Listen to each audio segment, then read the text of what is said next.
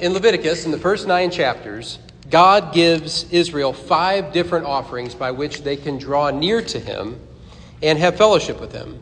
And he institutes the priesthood, Aaron and his sons, who are mediators between God and his people. And this is how God is opening a way for him to have fellowship with his people. And all this culminates in Leviticus chapter 9 at the end, verses 22 to 24, which says, Then Aaron lifted up his hands toward the people and blessed them, and he came down from offering the sin offering and the burnt offering and the peace offerings. And Moses and Aaron went into the tent of meeting, and when they came out, they blessed the people, and the glory of the Lord appeared to all the people. And fire came out from before the Lord and consumed the burnt offering and the pieces of fat on the altar. And when all the people saw it, they shouted and fell on their faces. And if you remember, I said the people shout with joy. They fall on their faces and shout with joy. They see the glory of the Lord and they are not afraid. The episode ends on a triumphant note. All is as it should be, everything is good. So that's previously on Leviticus. And the next episode begins with Leviticus chapter 10, 1 through 2, which says Now Nadab and Abihu, the sons of Aaron, each took his censer and put fire in it, and laid incense on it, and offered unauthorized fire before the Lord, which he had not commanded them.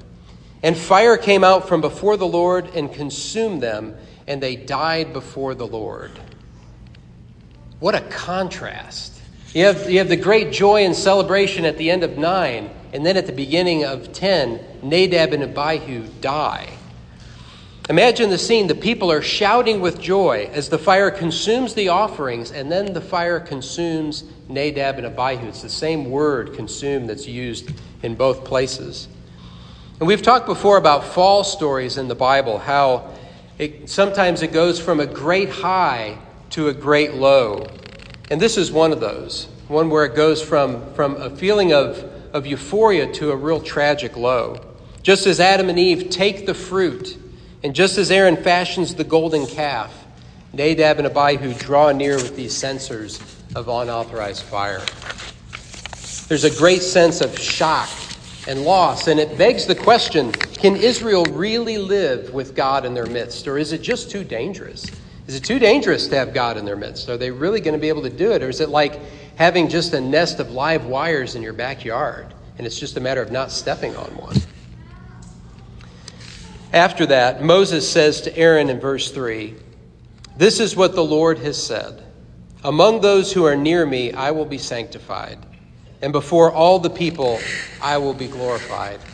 And Aaron held his peace.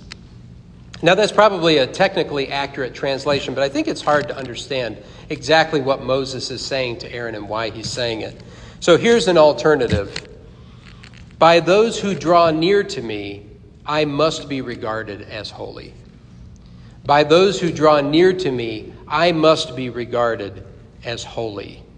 There is something in the way that Nadab and Abihu approached God that disregarded his holiness, his otherness, we could maybe say that they were flippant about how they approached God, and they paid for it. Remember that Nadab and Abihu could go into the holy place, they could go into that middle zone of the tabernacle. They were very close to God, but they violated God's trust by bringing this unauthorized fire. And so everybody saw their judgment. They were consumed in fire in front of everybody. 1 Peter 4:17 says that judgment begins at the house of God. And that's certainly true here with the judgment of these two priests. So when we take the powerful, joyful scene at the end of chapter 9, and then we take this scene at the beginning of chapter 10, we see the blessedness of God in Israel's midst, but also the problem that this creates. God is holy, but the people are not holy. God's holy, but the people are not. So, how is this going to work? How are the people of God going to be able to live with God in their midst?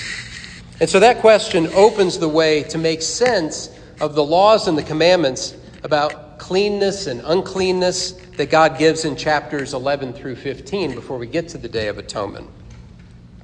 And then we get the annual ceremony in Leviticus 16. Uh, God says this in, in chapter 10, a little bit further from where we were. And the Lord spoke to Aaron, saying, Drink no wine or strong drink, you or your sons with you when you go into the tent of meeting, lest you die. It shall be a statute forever throughout your generations. You are to distinguish between the holy and the common, and between the unclean and the clean. And you are to teach the people of Israel all the statutes that the Lord has spoken to them by Moses. In the book of Leviticus, there are 37 times where it says, and the Lord spoke. And sometimes it says that the Lord spoke to Moses. Sometimes it says that the Lord spoke to Moses and Aaron together. This is the only place here in Leviticus 10 where God speaks to Aaron alone. And it's where God gives Aaron an important charge. He says, You are to distinguish between the holy and the common, between the unclean and the clean. And you are to teach the people of Israel all the statutes that the Lord has spoken to them by Moses. So the high priest isn't just in charge of overseeing the offerings, but also responsible to distinguish between holy and common and clean and unclean, and to teach these things to the people of Israel so that they know what's clean and, and what's unclean. And it's in this context that we get the laws on food. If you've ever read Leviticus 11, you read about the kinds of food that the Israelites can eat and the kinds of foods that they can't eat. If you've read Leviticus 12, you know that that's the guidelines for how long a woman has to stay away from the tabernacle after she's had a baby. In Leviticus 13, we get uh, what is supposed to happen when somebody has leprous disease, either on themselves or on a garment or in the walls of their house. And when they're clean, what they're supposed to do, what kind of offering they're supposed to make. That's in 13 and 14. And then what to do when there are discharges and emissions from the body. That's in chapter 15. And so, what's the point of all these laws? Why do we have these laws about food and about leprous disease? Is God a germaphobe who's just afraid of people passing on these contagious things in the camp? Or does he just get grossed out really easily by things and it's just nasty to him and he doesn't want them to, to participate in those things? The answer is in chapter 15, verse 31. God says, Thus you shall keep the people of Israel separate from their uncleanness, lest they die in their uncleanness by defiling my tabernacle that is in their midst. Lest they die in their uncleanness by defiling my tabernacle that is in their midst. The concern isn't about contagion within the camp, but about pollution of the tabernacle, about the uncleanness of the people and their sin polluting the tabernacle. It turns out that the people's uncleanness has an effect that gets transferred to God's sanctuary in their midst. When the people are dirty, the tabernacle becomes dirty. And if it gets too dirty, God's going to leave. And then the people will die in their uncleanness. So the sanctuary bears the scars of sin and evil and uncleanness of the people. And that's why Aaron is to distinguish between the holy and the common and between the clean and the unclean. And it's also why the tabernacle must be cleansed every year through the Day of Atonement rite that Jeff read just a little bit earlier. So that's where we're going to go next. We're not going to get into all those different laws between verses or chapters 11 and 15. I know if we were doing like an adult Bible school class or something, we would probably get into the, the thick of that, but there's just not time tonight. So, and I appreciate everybody who's emailed and said that, you know, you'd love to spend 12, 15 weeks in Leviticus, and that three is just not enough. I appreciate that very much. Uh, but we're just going to have to make do with three. So I don't think anybody's buying, anybody's sending any such emails. So Leviticus 16, 1 through 5. Go ahead and turn there if you weren't already there. I'm going to read through verse 5. The Lord spoke to Moses after the death of the two sons of Aaron when they drew near before the Lord and died. And the Lord said to Moses, Tell Aaron your brother not to come at any time into the holy place inside the veil, before the mercy seat that is on the ark, so that he may not die. For I will appear in the cloud over the mercy seat. But in this way Aaron shall come into the holy place, with a bull from the herd for a sin offering, and a ram for a burnt offering. He shall put on the holy linen coat, and shall have the linen undergarment on his body. And he shall tie the linen sash around his waist and wear the linen turban. These are the holy garments. He shall bathe his body in water and then put them on. And he shall take from the congregation of the people of Israel two male goats for a sin offering and one ram for a burnt offering. So these are the instructions that are given after the death of Nadab and Abihu, probably on the same day that they died. Is when Aaron got these instructions about the Day of Atonement. And Aaron is not to come at any time. In, it says the holy place, but really it's referring to the most holy place. If you remember, the tabernacle has three zones. There's the outer courtyard where any Israelite can come, and that's where the burnt offerings are done. There's the holy place, sometimes called the tent of meeting. That's the middle part, and that's where the priests can come, and that's where the lamps are. That's where the table is with the bread of the presence. And then there's the most holy place, sometimes called the Holy of Holies, and that's where only Aaron can go, and only once a year. And that's where God's personal presence dwells over the mercy seat of the ark. And even though Aaron is the high priest, he can't just come popping into the Holy of Holies anytime that he wants to. God does not have an open door policy in that way, not in that way. Anybody can pray to God, that's an open door policy, but Aaron cannot just go in anytime that he wants to. Instead, he can only enter the most holy place once a year, and this is how he's to do it. He's to bring a bull for a sin offering, or if you remember last week, a purification offering, and a ram for a burnt offering, or, or better translated, an ascension offering. So, a bull for a purification offering and a ram for the ascension offering. He's to clean his body, put on the holy garments, and then he's to take two male goats that together will be the purification offering for the people of Israel, and one ram for an ascension offering. Verse 6 Aaron shall offer a bull as a sin offering for himself, and shall make atonement for himself and for his house. Then he shall take the two goats and set them before the Lord at the entrance of the tent of meeting. And Aaron shall cast lots over the two goats, one lot for the Lord, and the other lot for Azazel. And Aaron shall present the goat on which the lot fell for the Lord, and use it as a sin offering. But the goat on which the lot fell for Azazel shall be presented alive before the Lord to make atonement over it, that it may be sent away into the wilderness to Azazel. So remember that last week in Israel's worship, cleansing for sin and uncleanness comes first through the purification and the guilt offerings, and then the voluntary offerings like the ascension offering come after that. And that's the order that we're given here. Sin has to be dealt with first for Aaron and for his household, and then for the people. And after that, then they can offer themselves fully through the ascension offering. And the two goats together are the purification offering for the people of Israel.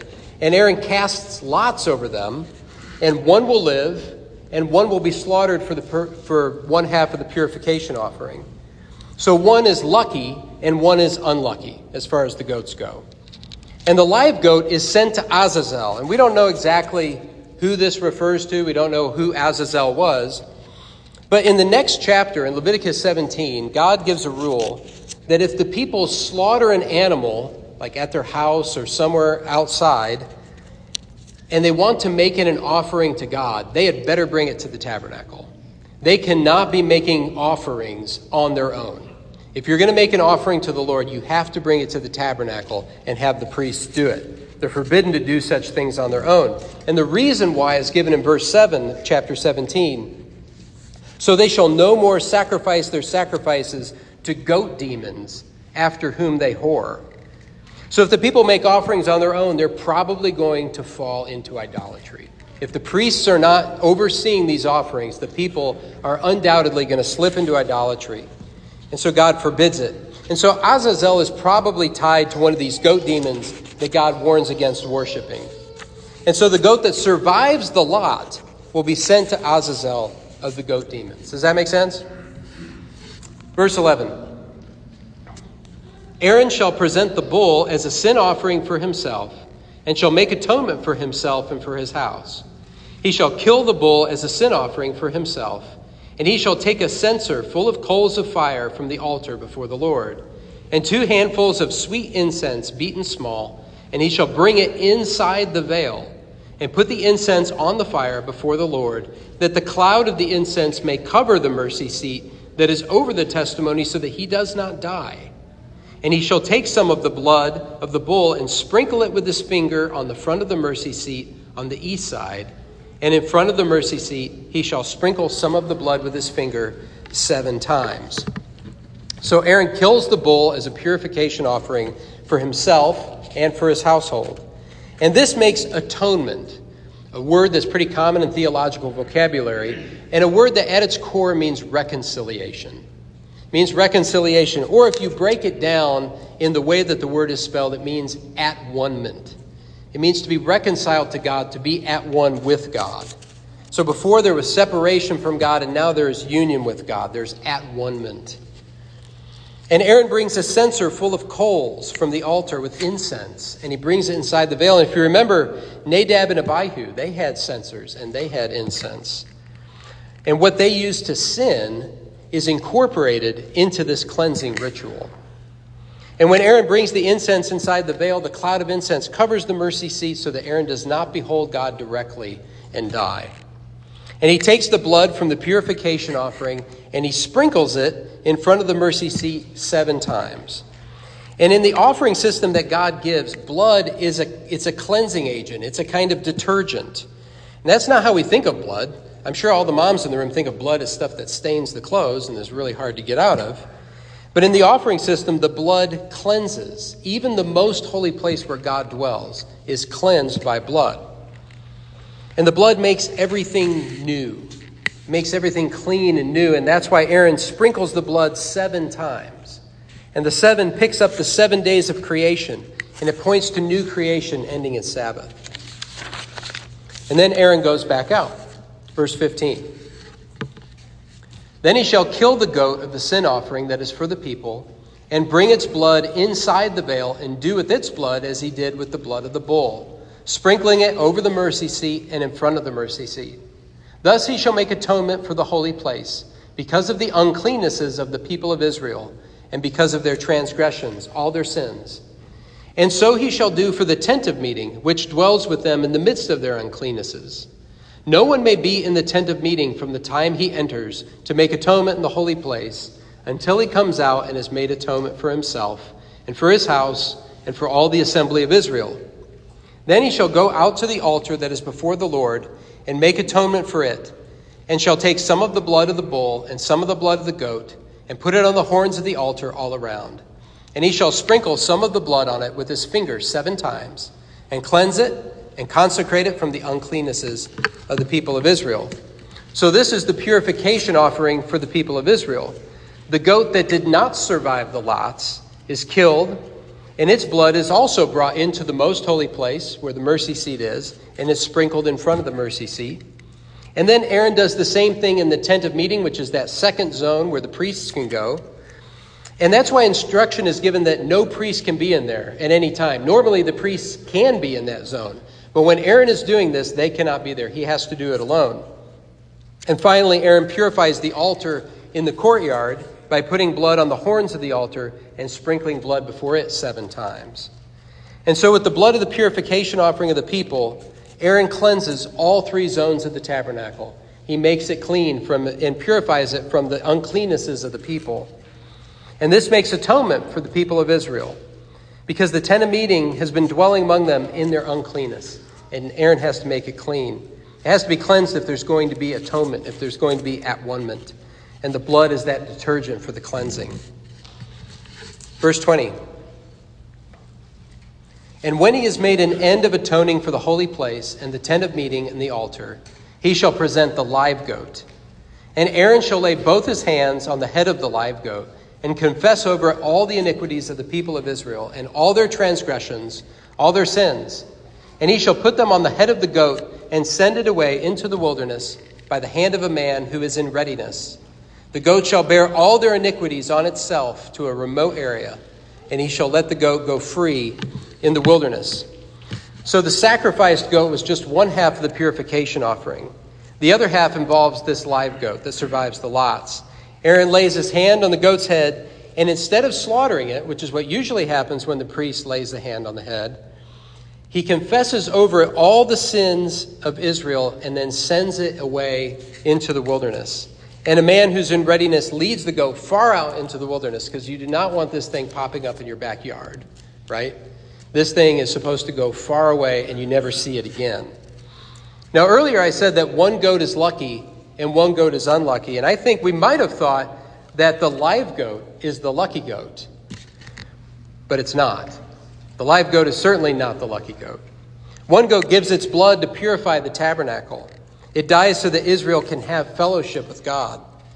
The other goat lives, but it bears all of Israel's sins on its body. And it goes into the wilderness toward chaos and disintegration. It is not the lucky goat, it is Cain. It is Israel wandering in the wilderness. It's the two kingdoms in exile. It's Judas Iscariot. It's abomination. It is not the lucky goat by any means. Remember Jesus' words For whoever would save his life will lose it but whoever loses his life for my sake will find it.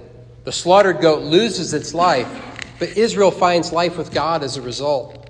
The scapegoat lives, but what life is it to have the sins of a nation on your body and sent away into the wilderness? It's no kind of life at all.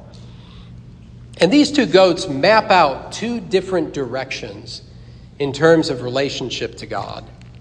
One is moving toward God, that's the slaughtered goat, and one is moving away from God, and that's the goat that's sent into the wilderness. And these two paths are played out throughout all of Israel's history. Moses will say in Deuteronomy, Today I have set before you life and death. Choose life. And these paths get played out in our lives over and over again. Whether we're progressing toward greater intimacy with God, or whether we're drifting into the wilderness, loaded down with our sin, and steadily moving away from his presence, deliberately moving away from his presence. And you take it even further, it's not difficult to see how this separation of the two goats points toward a final separation, a day of final judgment, in which the direction you're going becomes the only path that's actually left to you at that time. And for the saved, that path ends in blessing and eternal fellowship with God. But for those who don't want that and show that by their deliberate choices and who refuse to move toward God, the way to God shuts behind them, and all that's left is outer darkness and weeping and gnashing of teeth. Verse 23 Then Aaron shall come into the tent of meeting and shall take off the linen garments that he put on when he went into the holy place, and shall leave them there. And he shall bathe his body in water in a holy place and put on his garments and come out and offer his burnt offering and the burnt offering of the people and make atonement for himself and for the people. And the fat of the sin offering he shall burn on the altar. And who, he who lets the goat go to Azazel shall wash his clothes and bathe his body in water, and afterward he may come into the camp. And the bull for the sin offering and the goat for the sin offering, whose blood was brought in to make atonement in the holy place, shall be carried outside the camp. Their skin and their flesh and their dung shall be burned up with fire, and he who burns them shall wash his clothes and bathe his body in water, and afterward he may come into the camp. So once the purification offering has been complete, Aaron can now offer the voluntary ascension offerings for himself and for the people. And everything in the ascension offering except for the skin is burned on the altar. But the remains from the purification offerings are then taken outside the camp and they're burned outside the camp. And then finally, 29 through 24. And it shall be a statute to you forever that in the seventh month, on the tenth day of the month, you shall afflict yourselves and do no work, either the native or the stranger who sojourns among you. For on this day shall atonement be made for you to cleanse you. You shall be clean before the Lord from all your sins. It is a Sabbath of solemn rest to you, and you shall afflict yourselves. It is a statute forever. And the priest who is anointed and consecrated as priest in his father's place shall make atonement, wearing the holy linen garments. He shall make atonement for the holy sanctuary, and he shall make atonement for the tent of meeting and for the altar, and he shall make atonement for the priests and for all the people of the assembly. And this shall be a statute forever for you, that atonement shall be made for the people of Israel once in the year because of all their sins. And Aaron did as the Lord commanded Moses. So the rites for the Day of Atonement are to be performed on the 10th day of the seventh month. And that's a fitting day because it was in the seventh month that Noah's ark came to rest on Mount Ararat. And what did Noah do after leaving the ark?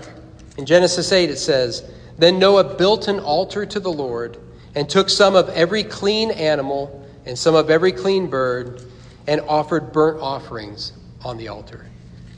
Noah makes ascension offerings to God. God had cleansed the world of its violence and wickedness with the flood, but now Noah takes clean animals and he makes ascension offerings. And it goes on to say, And when the Lord smelled the pleasing aroma, the Lord said in his heart, I will never again curse the ground because of man, for the intention of man's heart is evil from his youth. Never again will I strike down every living creature as I have done. While the earth remains, seed time and harvest, cold and heat, summer and winter, day and night shall not cease. And remember that the ascension offering is also said to be a pleasing aroma to the Lord. And there's atonement, there's at one between God and the creatures in this new world that He's made through the flood. And that points ahead to the atonement that God makes possible for Israel to dwell with them in fellowship through this offering system on a small scale every day and then once a year through the Day of Atonement. And it also points ahead to the atonement that Jesus has made possible for us through his own self offering, being the purification offering for us and also the ascension offering for us. And he's opened the way not only for forgiveness of sins, but also for union with himself, and through that union, to become like him, to become holy. Amen? So I know that's a lot. And in thinking about application, if you really want to think about how to apply Leviticus 16, the best way to do it is to read the letter to the Hebrews. Read the letter to the Hebrews because the, the author of the letter to the Hebrews has meditated deeply on the book of Leviticus, in the, on the tabernacle, and on the Day of Atonement. And he shows how we are to live that out in, in the context of being followers of Christ. And he shows how those things were a shadow and that they were a copy. And Jesus has brought the real things. He's brought a better priesthood based on better promises. So I encourage you to read Hebrews. But I'll close with this thought. The Day of Atonement was a fresh start for Israel. It was, in a way, the beginning of the year. All their sins have been cleansed, the tabernacle has been cleansed. It's a fresh start for the people of God. And maybe you need a fresh start too. Know, maybe you need a fresh start. Maybe you've been crutching along in your walk with God for a while. Maybe you just feel like you don't have much of a relationship with God. Maybe you've been saying, I just need to try harder. I just need to be more disciplined. I just need to do this. I just need to make this work. I just need to do better. You don't have to do that. You don't have to do that.